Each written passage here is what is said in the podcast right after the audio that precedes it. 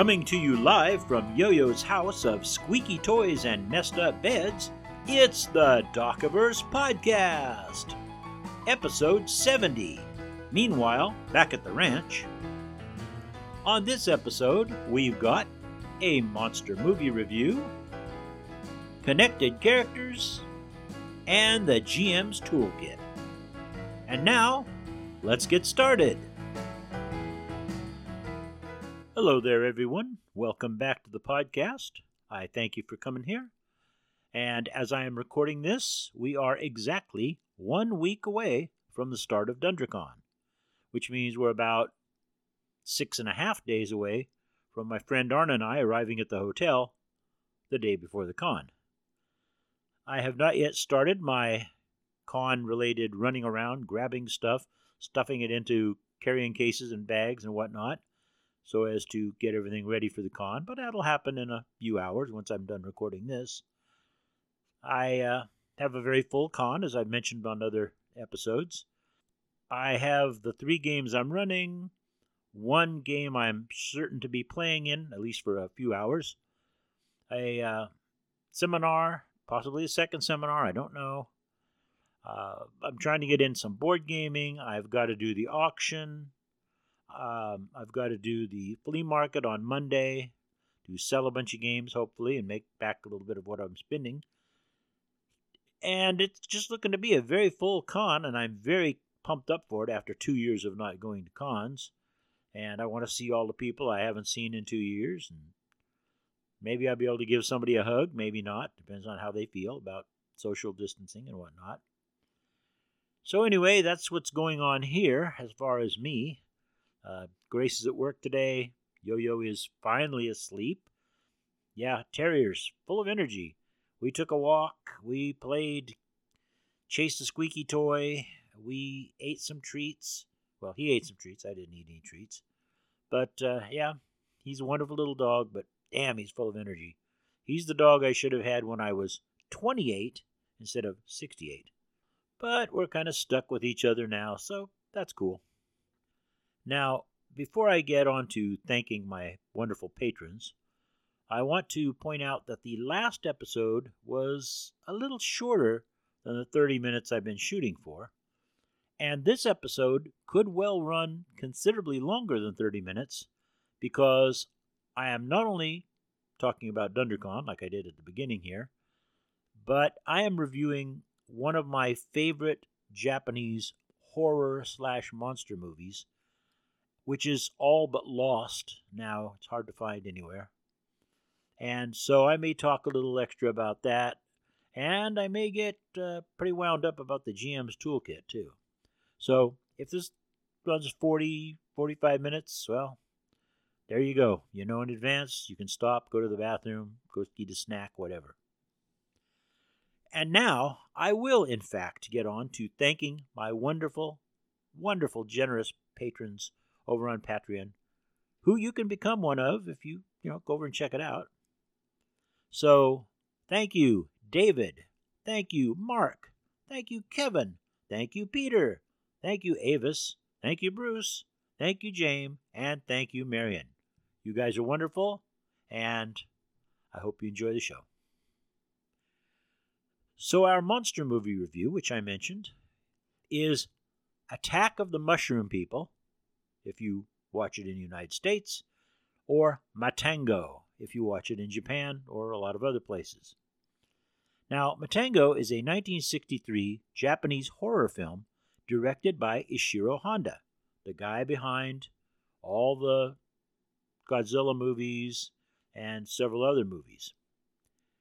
The film stars Akira Kubo, Kumi Mizuno, and Kenji Sahara and it is partially based on a William Hope Hodgson story, short story, The Voice in the Night, and is about a group of castaways on an island who are unwittingly altered by a local species of mutagenic mushrooms. So, right there, you got a weird ass premise, but yeah, it works. Now, Matango was different from Honda's other films of the period as it explored darker themes and featured a more desolate look. When the film was released, it almost got banned in Japan because some of the makeup effects resembled the victims of the atomic bomb at Hiroshima and Nagasaki. Uh, the film was directly released to television in the United States in a shortened form, which is how I saw it, and res- retrospective reviews generally commented on how the film varied from Honda's other work with its darker tone. And it does. So now let's get on to the whole plot of the thing. And it's all told in flashback. In a hospital in Tokyo, a university professor named Kenji Murai is visited by a man who asks him about the events that led to him in the hospital. The story is about a group of crew and passengers on a day trip on a yacht, including Murai, his shipmate assistant, Senzo Koyama, writer Etsuro Yoshida, celebrity Masafumi Kasai, the owner of the yacht, professional singer Mami Sekiguchi, and student Akiko Soma. The storm causes the yacht to nearly capsize, and although the boat remains upright, it sustains severe damage during the storm and drifts uncontrollably. After you know, a few days, the group arrives at a seemingly deserted island and begins to explore. They come across ponds full of fresh rainwater, so they have something to drink, and a large forest of mushrooms. The yacht's skipper, Naoyuki, warns them not to eat the mushrooms because they might be poisonous. As they cross the island, they come upon a wrecked yacht on the shore whose sails are rotted and the interior is covered with a mysterious mold. Finding that the mold is killed by cleaning products, they work to clean it from the ship. Why, I'm not sure, but maybe because that ship is less damaged. In doing so, they begin to suspect that the ship was connected to nuclear tests conducted in the vicinity of the island, with the resultant fallout forcing a bizarre mutation on various organisms native to the natural surrounding area, including the mushrooms. As the days passed and their food supplies begin to dwindle, the group grows restless and argues, and Kasai refuses to help find a way off the island and steals from their food stores instead. After becoming concerned about their provisions, Yoshida decides to try eating the mushrooms. Now, I'm not going to go any further with the plot from there because it gets bizarre and it gets really creepy and dark and scary. I distinctly remember the first time I saw this movie because this was the first horror movie that legendary horror film host Bob Wilkins showed on his television show.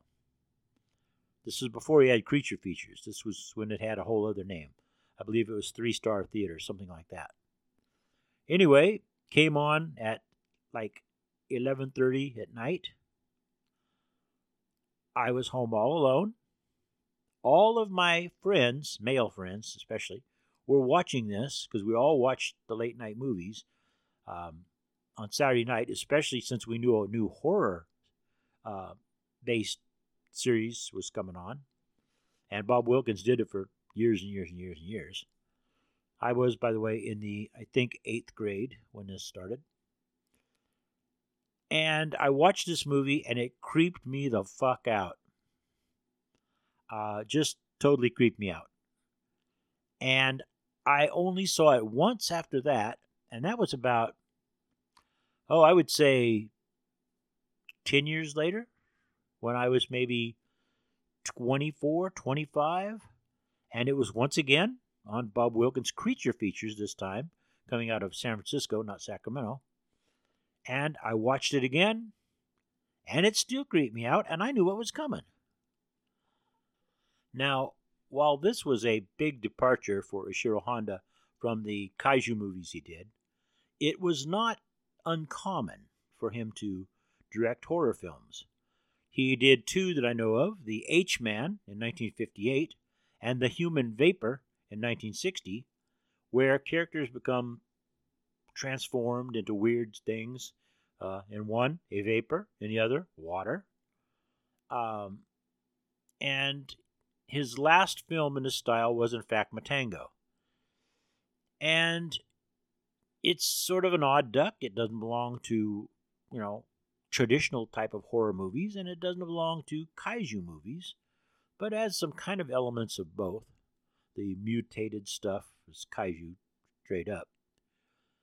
Now, it was very, very dark compared to all his other movies. I mean, you watch that and then you watch King Kong versus Godzilla, and it's like night and day.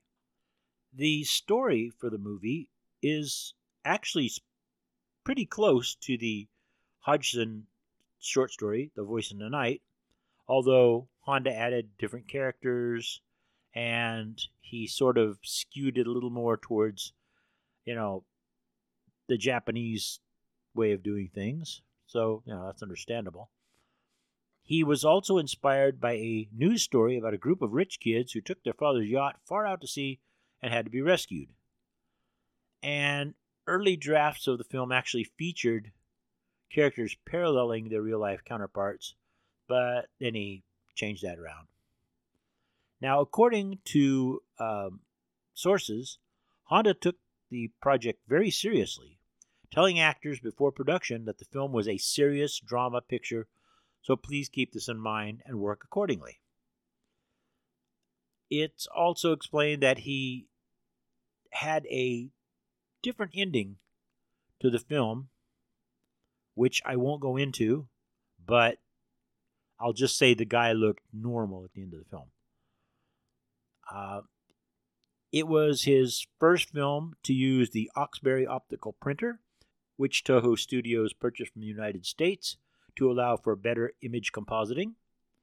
And it allowed the ability to superimpose up to five composite shots, allowing the crew to avoid costly hand painted mattes and glass shots and shit like that. Toho Studios released the film in Japan on August 11, 1963, which coincidentally was my wife's fifth birthday. And Honda described it later as a film that was not a typical Japanese mainstream movie at all. And he said when the critics saw it, they didn't like it, so that was pretty much the end of the film. Matango was Honda's first science fiction film not to receive a theatrical release in the United States.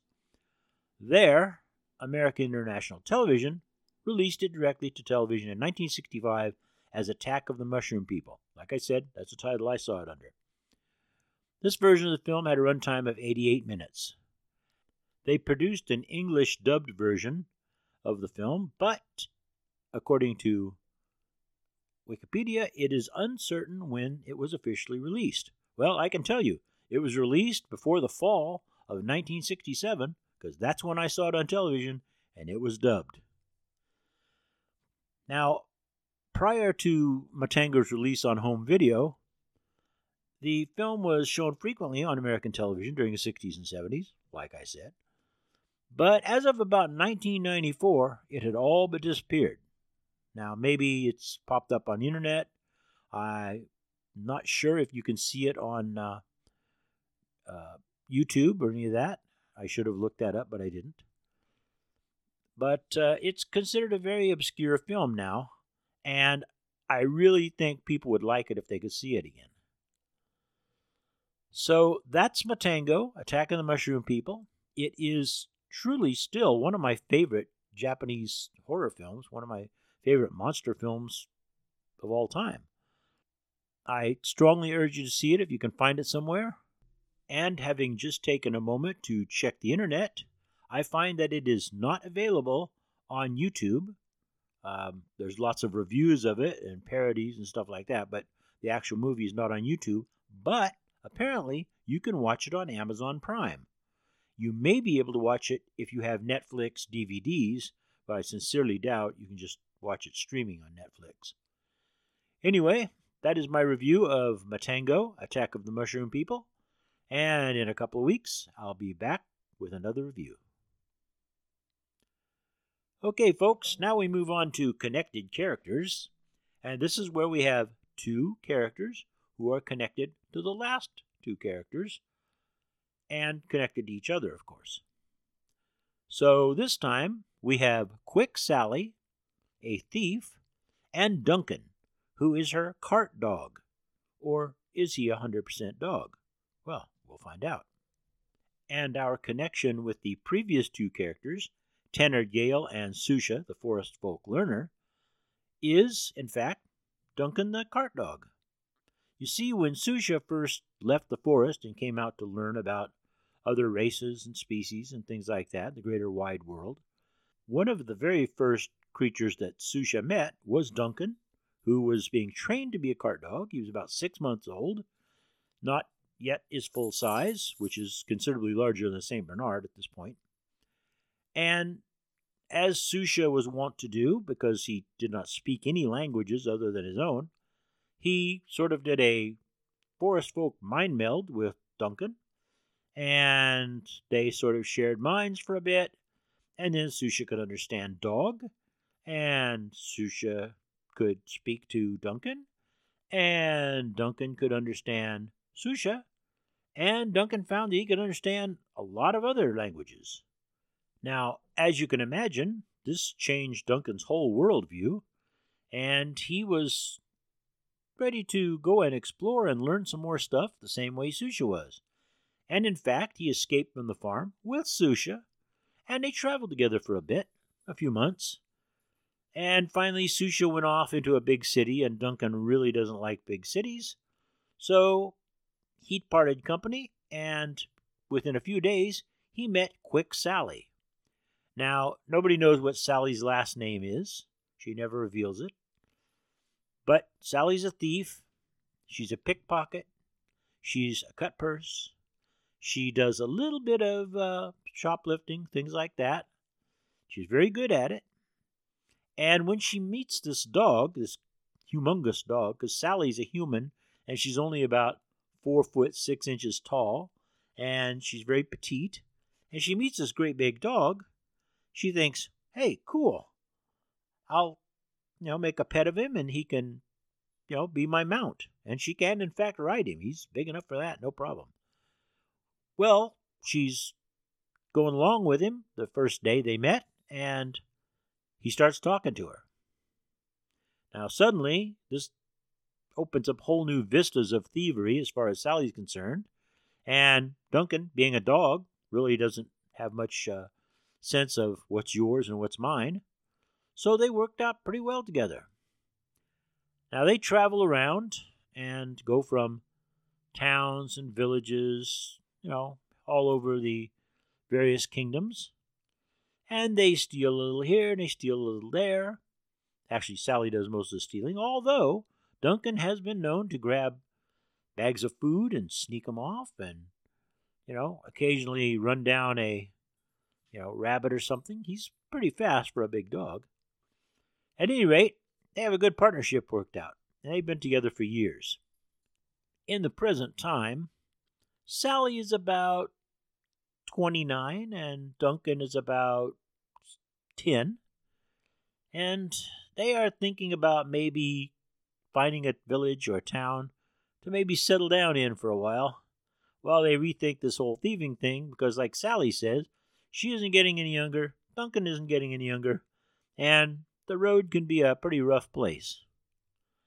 So, if you have characters and they encounter these two, Sally might be looking to make that last big score that a lot of thieves look for so that she can retire and live out life in comfort. Or she might have something she can sell these guys, which would bring her in some money. Or she might have information on how they can go get a lot of money if they give her a cut. A lot of different ways that you could put Sally and Duncan in.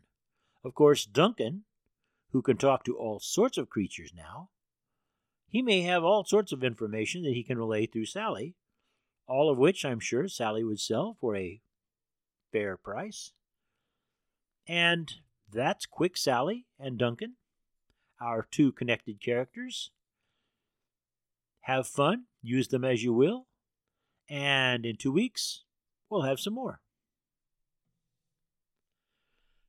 Now we move on to the GM's toolkit. And this time, I want to talk about how the GM can supply coins, jewels, and other loot, including the sacks to carry them in, to your players. One of the things I found a long time ago is that people lose track of how much money they have.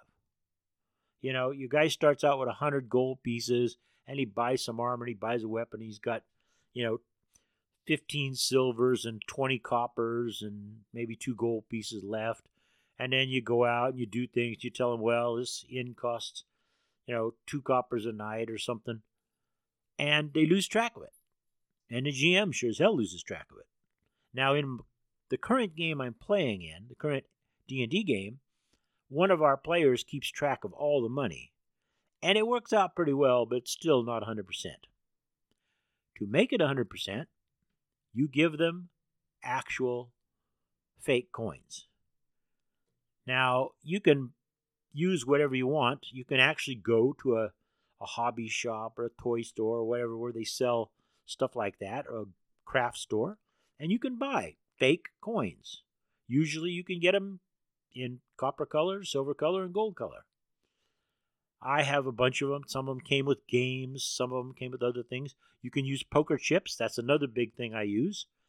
And you just grab your can of spray paint. Boom, boom, boom. You've got whatever colors you need for your coins.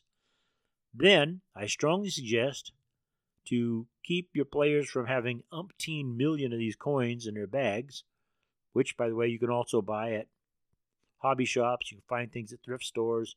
You know, I gave one group of characters uh, an old pillowcase that I bought at a thrift store for like 25 cents. What you need to do, though, is take these coins and mark them in denominations. Okay, here's a gold coin that's worth one gold. Here's a gold coin worth 5, 10, 15, 100, whatever you need for them to have. And then you need to have a box of coins that you can make change and this way you will come very, very, very close to keeping track of everything because every time there's a transaction, you actually exchange coins. As far as jewels go, you can sometimes find them in the toy section of thrift stores or maybe in the area in the thrift store where they have craft stuff. But really, you're probably better off just going to a craft store and shelling out some money for you know, a couple bags of whatever you want.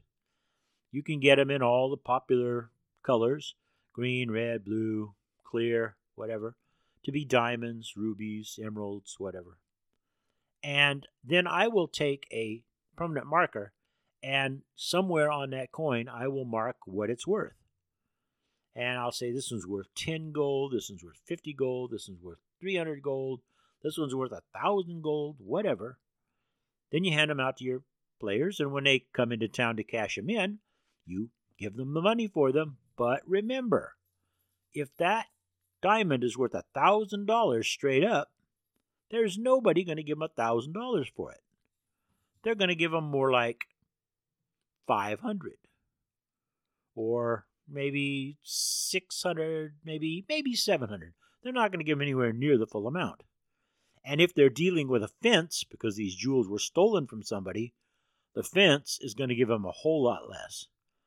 Uh, if the fence knows them, they might give them 20%. If the fence doesn't know them, they should be thankful if they get 10%. Please don't ask me how I know this. Um, other loot you can have, um, I generally just go with small plastic versions of whatever I can find. Uh, you can go into a grocery store, and if you look for cocktail toothpicks, You'll very often find some look like little swords, and they come in different colors. So I will actually use those. This is a magic sword, and I'll write down, okay, if it's yellow, it's a plus one. If it's green, it's a plus three. If it's red, it's a sword that bursts into flames. Whatever. Sometimes I'll put little marks on them and say, okay, the yellow one with the two marks is only plus one, but it's intelligent. So then I have that all written down. You can do the same thing with almost anything. Another thing you can find in craft stores are chests, little wooden chests that people paint up and decorate and do stuff with. You can use those for an actual chest they find. I would get one that measures, you know, six inches by four inches or something like that, maybe four or five inches tall, whatever. Or you can just use a cardboard box uh, goodness knows, in this age of Amazon, all of us have boxes.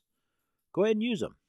I've also got big boxes that uh, dog biscuits come in. I use those. So I say, oh, yep, yep, you found a chest. Now, sometimes that chest isn't really a chest. We all love the mimic. But when it is a chest, I put things inside. And they look and say, oh, look, here's gold, here's jewels, here's this, here's that, you know. You can make scrolls. Just, you know, find a nice font, print out what you want the scroll to say. If you don't want it to say anything specific, so that they have to take it somewhere and have it translated, then you just put, you know, rune, there's rune things you can, uh, rune fonts you can download. There's, hell, you could write a scroll in Vulcan or Klingon, unless, of course, one of your players can speak Vulcan or Klingon or read it, in which case you'd have to find something else, Chinese maybe, I don't know. And there you go. You've got you've got your scrolls, uh, magic rings. You can go into these craft stores and places. You can find magic ring. You can make magic rings out of uh, tinfoil. Just roll up some tinfoil, wrap it around your finger, twist it off so it looks more or less like a ring, toss it in a bag. Um, I have also used washers from uh, Home Depot and stuff. You buy a package of washers, use those for coins. Those are sometimes even better because they're smaller. I mean, poker chips are nice because they're light, especially if you buy just the cheap plastic ones. But washers kind of have that jingle, that feel of being coins. It's kind of cool. Uh, you know, you can use anything to represent a coin. You can use bottle caps. So, when creating loot and stuff for your party to find, for you to give out to them during a game, just remember that the thrift store, the craft store, the party supply store, the toy store, and even the hardware store can be your friends. And let your imagination just run wild. You know, you'll see something and say, you know, that looks like a, a little miniature axe. Buy some. Or you'll say, oh, look, that looks like a, a little miniature this or that. Or that looks like a miniature version of a suit of armor. Buy it. In fact, you can put, uh, if you have little plastic dudes that are like knights, just toss them in and say, oh, look, you found a suit of armor. Or look, you found, you know, a, a tiny little golem or something who will be your servant. You know, just go wild with it. Have fun. And that is the GM's Toolkit for this time. Next time, we'll cover something else. All right, folks, normally I would end the show now, but I want to talk about DunDraCon some more. Mostly, I want to give out my schedule just in case anybody's curious or if you're going to be there. So I arrive on Thursday afternoon, roughly around 3:30, 4 o'clock. And that night, I'm thinking I'm probably going to run a Baron Munchausen game. This is completely unofficial. The con hasn't started yet. So I'll, you know, maybe get some people together. I've talked about it on the DunDraCon group on Facebook. And I think, you know, we'll just sit around and tell each other lies and maybe have a drink or whatever, although there might be some kids there. So we'll tone down any sexual innuendos and maybe not have any alcohol there. Then on Friday, I am running my usual Toon game from 8 o'clock till midnight. On Saturday, from 11 a.m. until noon, I'm doing my GMing by the seat of your pants seminar. I may be involved in the city building seminar that starts immediately thereafter. Not sure, haven't really been invited yet. Saturday night from 8 o'clock till midnight, I am running Welcome to the Random Verse, where I pull an entire game, system, rules, characters, everything, genre, everything out of my ass. We'll see how that works. Sunday, I am going to be running from 8 o'clock until midnight my D&D game, Put That Back, where people have to put back items they just stole but not in the place they stole it from, but in a place it was found to begin with. That should be interesting too. Also, I believe on Saturday I will be playing in Sean Patrick Fannon's multi genre superhero whatever game. For, I mean, it's a big long game and people can drop in and out. so I'll probably be there at least a couple of hours. I will also, throughout the con, be occasionally playing board games and card games. I will be in and out of the dealer's room. I will be in and out of the auction, which I think is on Saturday. So the con is going to be busy for me. And oh, yeah, then on Monday, I will be setting up in the flea market to sell two or three milk crates full of games that I have. And we'll see how that goes. And then I imagine I'll be leaving the con somewhere around noon, 1 o'clock on Monday. So, like I said, if you're going to be at the con, do look me up. I'm pretty easy to find. And if you can't find me in person, you can ask somebody, hey, have you seen Doc? And probably they'll say, oh, yeah, he's there, he's there. I do have a history of posting short videos from the con on Facebook, so that's going to continue. I'm also going to try and actually interview some people or just chat with attendees that I will record and put on here um, on the next episode that I get a chance to do that on. And maybe I'll even record a few interviews on video and post them both on Patreon and in other forms on Facebook. So there it is. That's me. That's DunDraCon. That's what's going to be happening. I will post things on Patreon for my patrons to read. I will post other stuff on Facebook for you, the general populace, to read. And I hope I have a lot of fun. I hope everybody listening to this gets a chance to go to, if not DunDraCon, some con, because we all really need to hang out with our tribe. All right, folks, this is in fact the end of today's program. I want to thank you all for listening. You're swell. If you have any suggestions, comments, or questions, I can be reached on Facebook, where I'm Doc Cross, on WordPress at the Docverse blog, via email at agentroscoe at gmail.com. If you're listening via Anchor, you can leave a voicemail. And if you are one of my patrons, you can just go right on to the Patreon page and leave a message there, and I will see it very quickly because they'll send me an email. If you'd like to support me via Patreon and hear these podcasts weeks before they go up on Anchor, and by the way, starting in the end of February, I'll be doing another Docopedia Death March, and patrons will get to read that a full month before anybody else can read it on my blog. So that's cool. Anyway, you can just go to www.patreon.com forward slash doc cross and sign up right there. If you'd like to sponsor this podcast or advertise on it, get in touch with me by any of the methods I just mentioned, and I will tie myself in a knot working out a deal with you. Our music was Blueberry Piano Blues, which came off of Google Music, and I don't know who does it because they didn't tell me. This podcast and everything on it, except the music, is copyright 2022 by Doc Cross. Live long and prosper, and I will see you next time.